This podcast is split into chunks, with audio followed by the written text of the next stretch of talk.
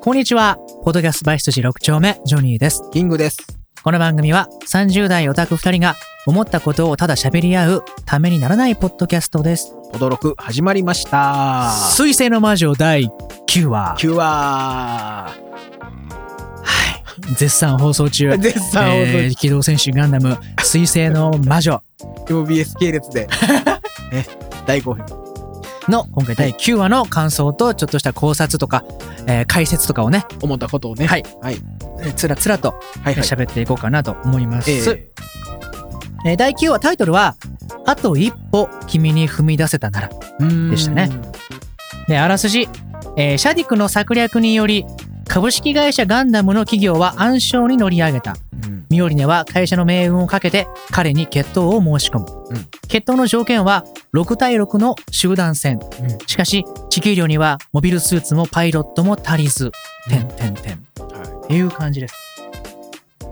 で、冒頭の温室シーンい。うん。ありました。温室の中でうん。土をいじるミオリネと温室のうん外にいるシャディクの会話。うん。これあの過去の話ですね。れ。はいはいはで、ミオリネが何が決闘よ私は会社の付属品ってい。うん。って言ったら、シャディクは俺は違うよ。っホルダーには興味ないってて言うんね。ですね。で、ホルダーっていうのは、えー、イコールミオリネの結婚相手そうね。なわけですから、えーそれを興味ないって言っちゃうのは、うんえーミオリネとの結婚には興味がないっていうことになっちゃいます。うんで、ミオリネは、そう、よかったって言うんですけど、うん発言までにはね、少し間があったんですよね。うん。てんてんてそうでん。す、そうです。そう、よかったってうん。言うんですけど、もしかするとシャディクには別のセリフを言ってもらいたかったのかなっうんていうよう確かなに気がしないでもない。確かに。ちょっとその強がりなのかな、みたいなのをちょっと感じてもおかしくない感じはあった。ただ、シャディクは多分違うんですよ。うん。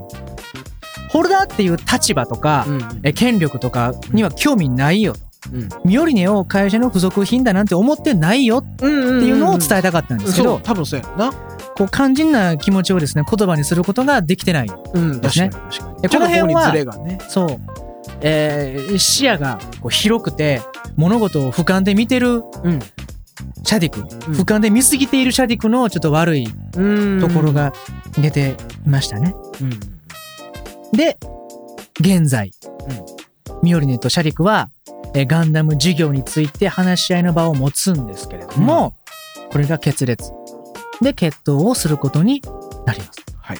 で、なんと今回の決闘のルールは6対6の集団戦でした。はいはい。で、地球寮にはですね、パイロットがもう、パイロット科の生徒が、うん。チュチュとスレッタうん。しかいない、はい。パイロットが少ないということと、不利ですね。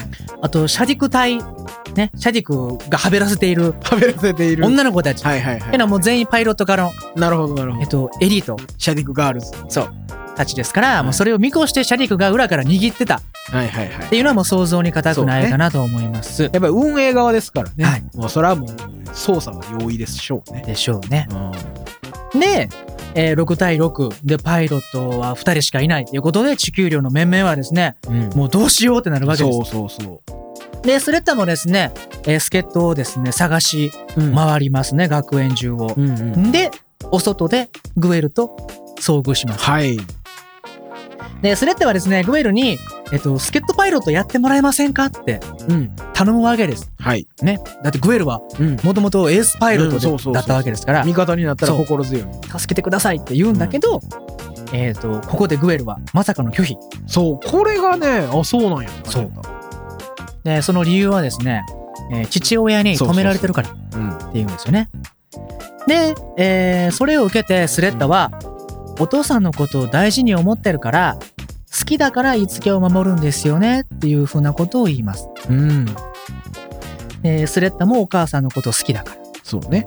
でこのシーンは1話の、うん。えー音質のシーンの対比になってると思いま。す。1話ではミオリネにですねはいはい。 「あんたは父親の言いなりだもんね」みたいにうん言われ、て、グエルは激怒。していますからうんうんうんそれと違ってですねなるほどなるほど。スレッタにははいはいお父さんのこと好きなんですよねってとって言われ。て、ちょっと思うことが、思うところがあったかもしれません、ね。なるほどね。で、スレッタは、うんで、もうさっと引き下がります。他の人探しますって言って、うんえ、助っ人、助っ人っていうふ うに、あの、謎の掛け声をはいはい出しながら走っていくんですけれども。やっぱちょっと変な子やん。で、グエルはですね、走っていくスレッタを見ながら、うん。ポケットから手を抜きます。うん。で、このグエル君はですね、この一連のシーンの間中、ずっとポケットに手を突っ込んで話をしていたんですよね。はいはいはい。ね、僕は、あの、心理学とか全然詳しくないんですけれども、えっと、アニメとかね、映像作品においてう、んポケットに手を突っ込むとか、うん。あとは腕を組むとかっていうね、うんうんうん。仕草は、本心を隠しているっていう、はいはいはえい。ー意味合い描写になります。でグエル君はおそらく、えースレッタをね助けたい助っ人としてパイロットやりたいって本当は思ってうん。いたに違いないと思うんですよ。ただまあその本音を隠してスレッタの誘いを断ったうんん。ですよね。うんで今回は集団戦っていうことでうんこうグエルお助け来るでって僕うん。いや、個人的に思はった思っ思ってたんですけど、うんちょっと肩透かしいこた。こで。うん。いや、カムバックかいやんとか思ったけどね。もう一回グエル活躍できるぞと思ったけど、うちょっと今回は違いました。ん違いましたね。で、その後、また再び温室へ。うんまたシャディクとミオリネが喋ってますね。ん。で、シャディクは、えーミオリネに最後の説得をしに来ます。うん。もう一回考え直せ。うん。ミオリネは、あんたもクソ親父と同じ、私を飾りとしか見てないって言うんだけど、シャディクは違うって叫んで、温室の中に入ろうとするんですよ。ほう。うんうんうん。で、そこでミオリネに、入るなうん言われて、グッと引き下がりますね。はいはいで前回も言ったんですけどこのトマトの音質っていうのははい。うん。ミオリネの心の壁なんですよねそうやな。でこの土壇場でシャディクは初めてミオリネの心にグッて迫ってうん違うってうん。俺はみんなとは違ういうあの自分の本音で訴えかけようとするんだけど、時すでに遅しうん。うん。ねミオリネに拒絶されてしまうあんたは信用できないってと。うん言われ。て、もう明確にもう拒否されちゃうっはいはいはい。ていうシーンでした。で、あの、決闘です。あの、スレッタ、スレッタとまた会うんですよ、シャティクが、その後。で、あの、ミオリネを止めてやれって、スレッタにも言うんですけど、いやもう、む向こうは、いや、む、え、お嫁さんは、ちゃうわいどっちやったっけミオリネが嫁か。そうそうそう。向向ここううはは嫁に従うだけなんでみたいな。そうそうう。ね。お嫁さんを信じますって言って、あ、そうそうそうそうそう。シャティクは、そう一番言われたくない。そうそうそう。っう。ね。ていうシーンでした。で、うん。決闘のシーンへはいはい向かいます。で、ここで、えっと、シャディクとその周りのシャディク隊の女の子たちがめちゃくちゃ、えー学生たちから人気があるっていうことがうんわかりす。ます。うん。この、あ、シャディク先輩とか、うんうん。あと、あの、まあ、もちろんシャディクは女の子人気がね、すごいっていうのはあるんですけど、シャシャディク隊の他の5人の女の子たちも、もうそれぞれなんかファンクラブみたいなものができてて、イケイケな感じやったね。そう。まるまるちゃんみたいな感じで応援されてるっていうシーンが挿入されてましたね。うんうん。で、えっと、サビーナさんサビーナさん。はい。は、シャディクの右腕。うんうん。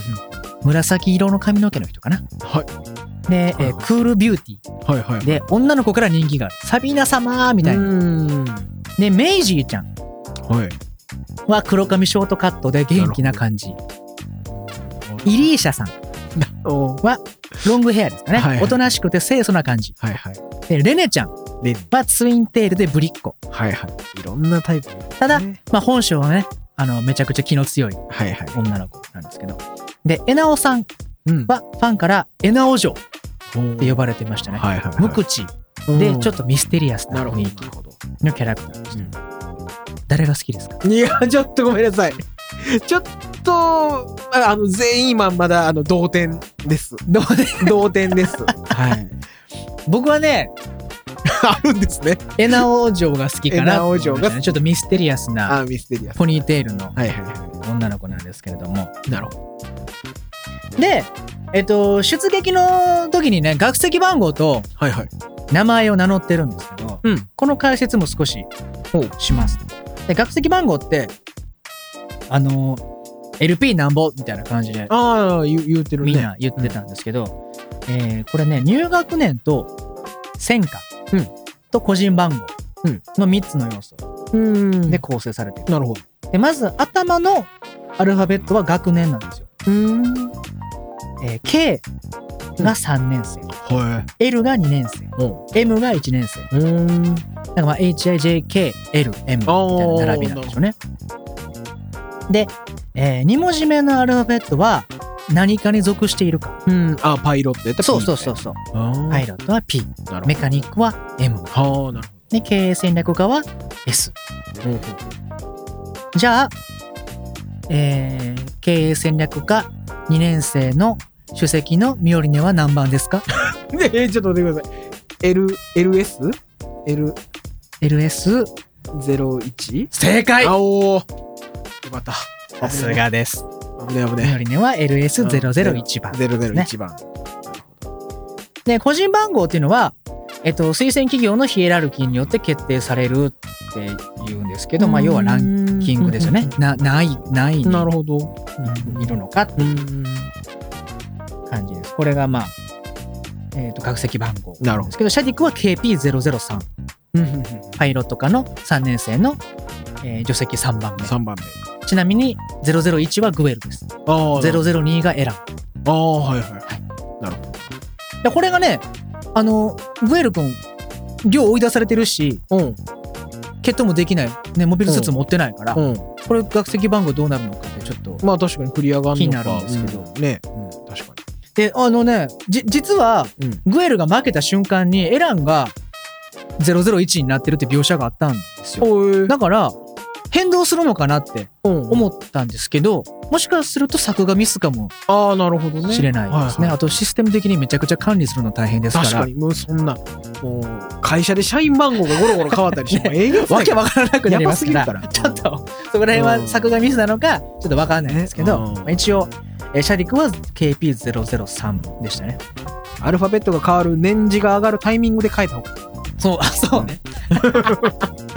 なるほどね。で、うん決闘シーン。はい。すごいですすごいです決闘シーンすごかったですすごかったね。あのねちゃんとね射肉隊の面々がね、うん強いっていうこともわかるし、うん。え途中でエアリアルとスレッタがうん。覚醒して、はい。え敵をね、うん笑顔でこうぶっ潰していくっていう様子がちょっと怖くもあうっん。たし、そうね。あとプロスペラがねそれ見て涙流してるっていうシーンもあったでしょ、そうそうね。あれも、もうなんか感動とかじゃないじゃん。もうえこ怖い怖い怖いって。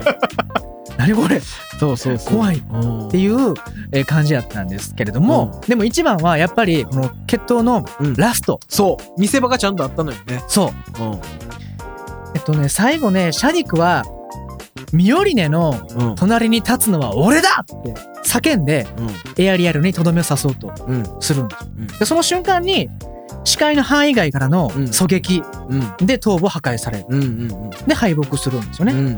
で、これまでシャディクってめちゃくちゃこう視野が広い。うんうんね、お自分の父親のことをうん視野が狭いっていうね、うん。揶揄したい。りとかもうん。してるし、もう自分がもう視野が広くて物事を全て俯瞰で見てるうんうん。描写がすごいあったうし、ん自分もそういう自負があったんだと思うんです。うんうんだからこそ、こうストレートな物言いができない、うん感情直結の発言ができない、かったから、ミオリネに本心を伝えられずにいた。信用されなかった。そう。で、そのシャディクが初めて本心を言ったんです。そうそうそうそう。むき出しにして。そう、ミオリネのうん。隣に立つのは俺だって言ったその瞬間には、シャディクの視野ってすごい狭くなってうて、んうん意識の外からのうんうん。狙撃でやられてしまうっていう、そもううね。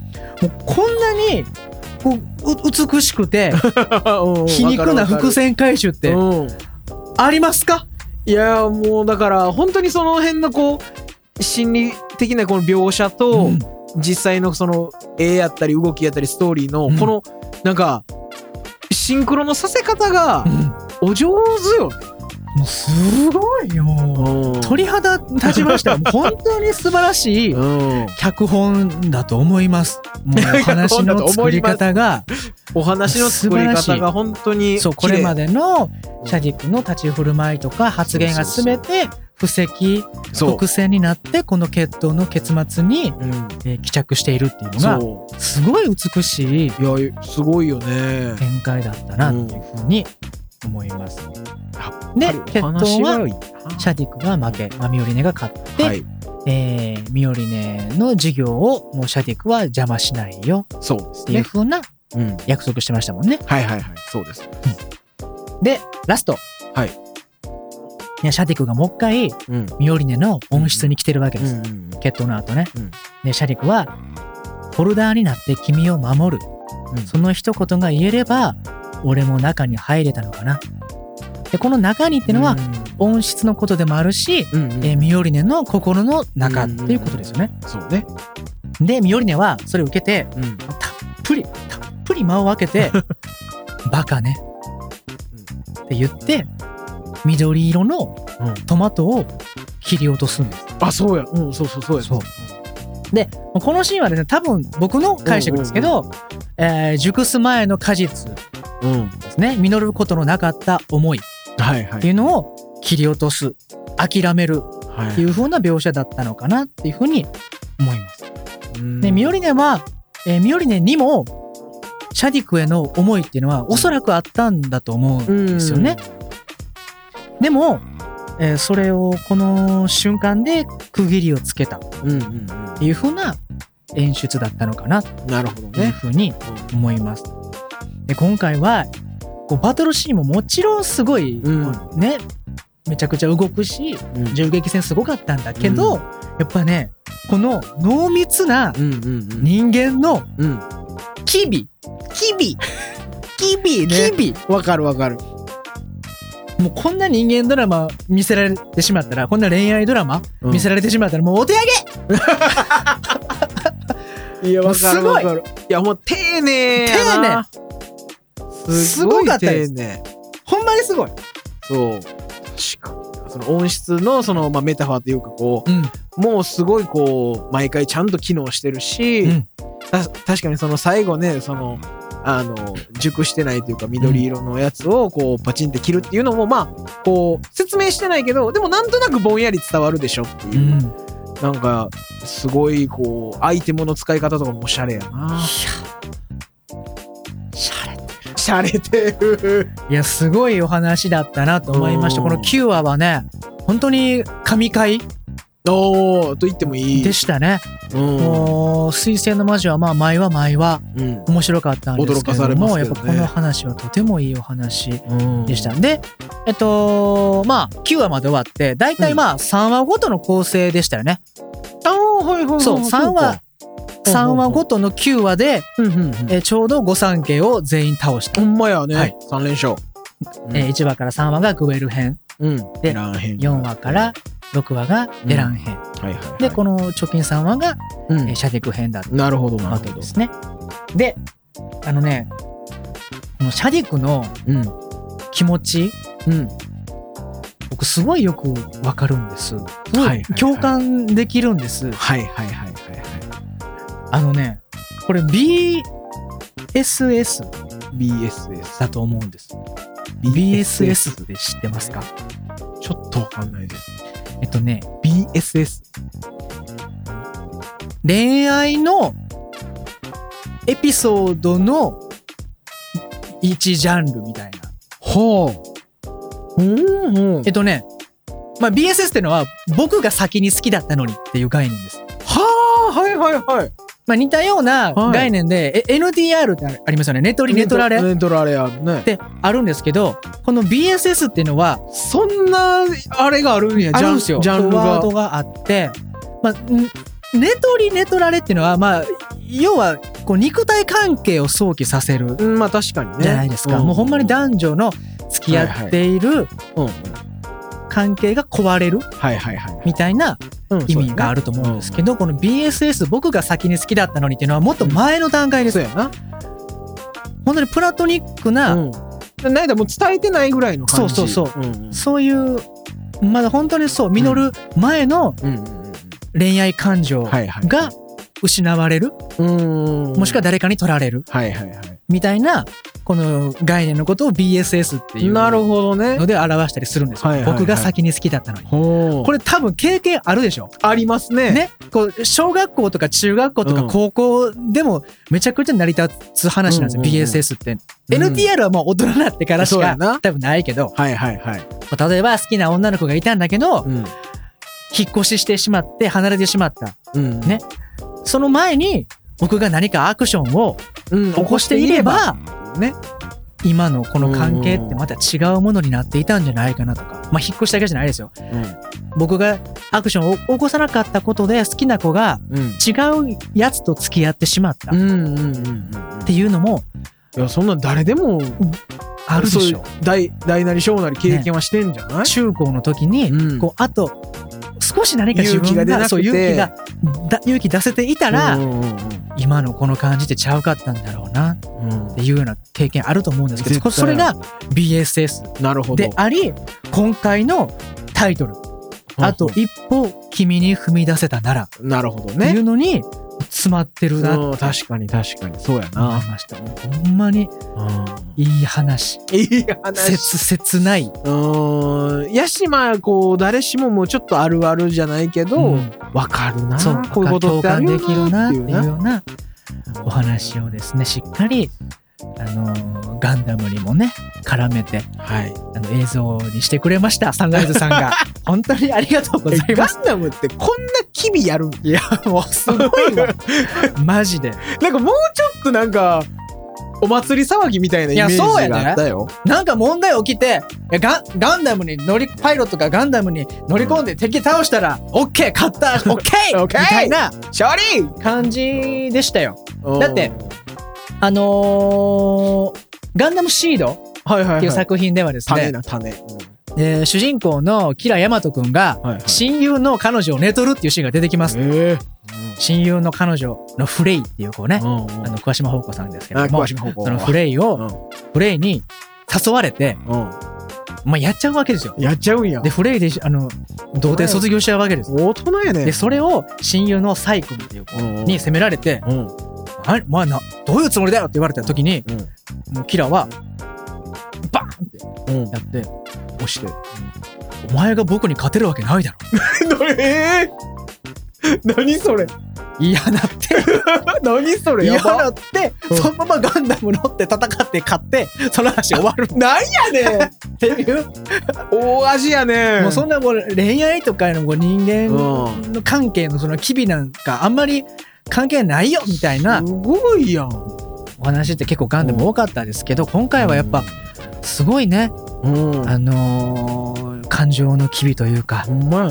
しっかりそういうのを描いているような印象ですね、なるほど。うん、素晴らしいいやーすごいですね。はい人間ドラマでした。人間ドラマでしたでこれでまあさっき言っ先も言ったけどん御三家終わこりまのした。決闘のお話は終わり、うんでこれからは、えーこの株式会社ガンダムしがらみのなくなったうん。株式会社ガンダムがどうやっていくのかっていうのが10話からうん描かれるかなとなるほど。いうような感じです。え内容詰め詰めぎゅうぎゅうになってしまいましたけれど も、えー今日はこの辺で終わっておこうかなと思います。ありがとうございましあたり。がとうございました。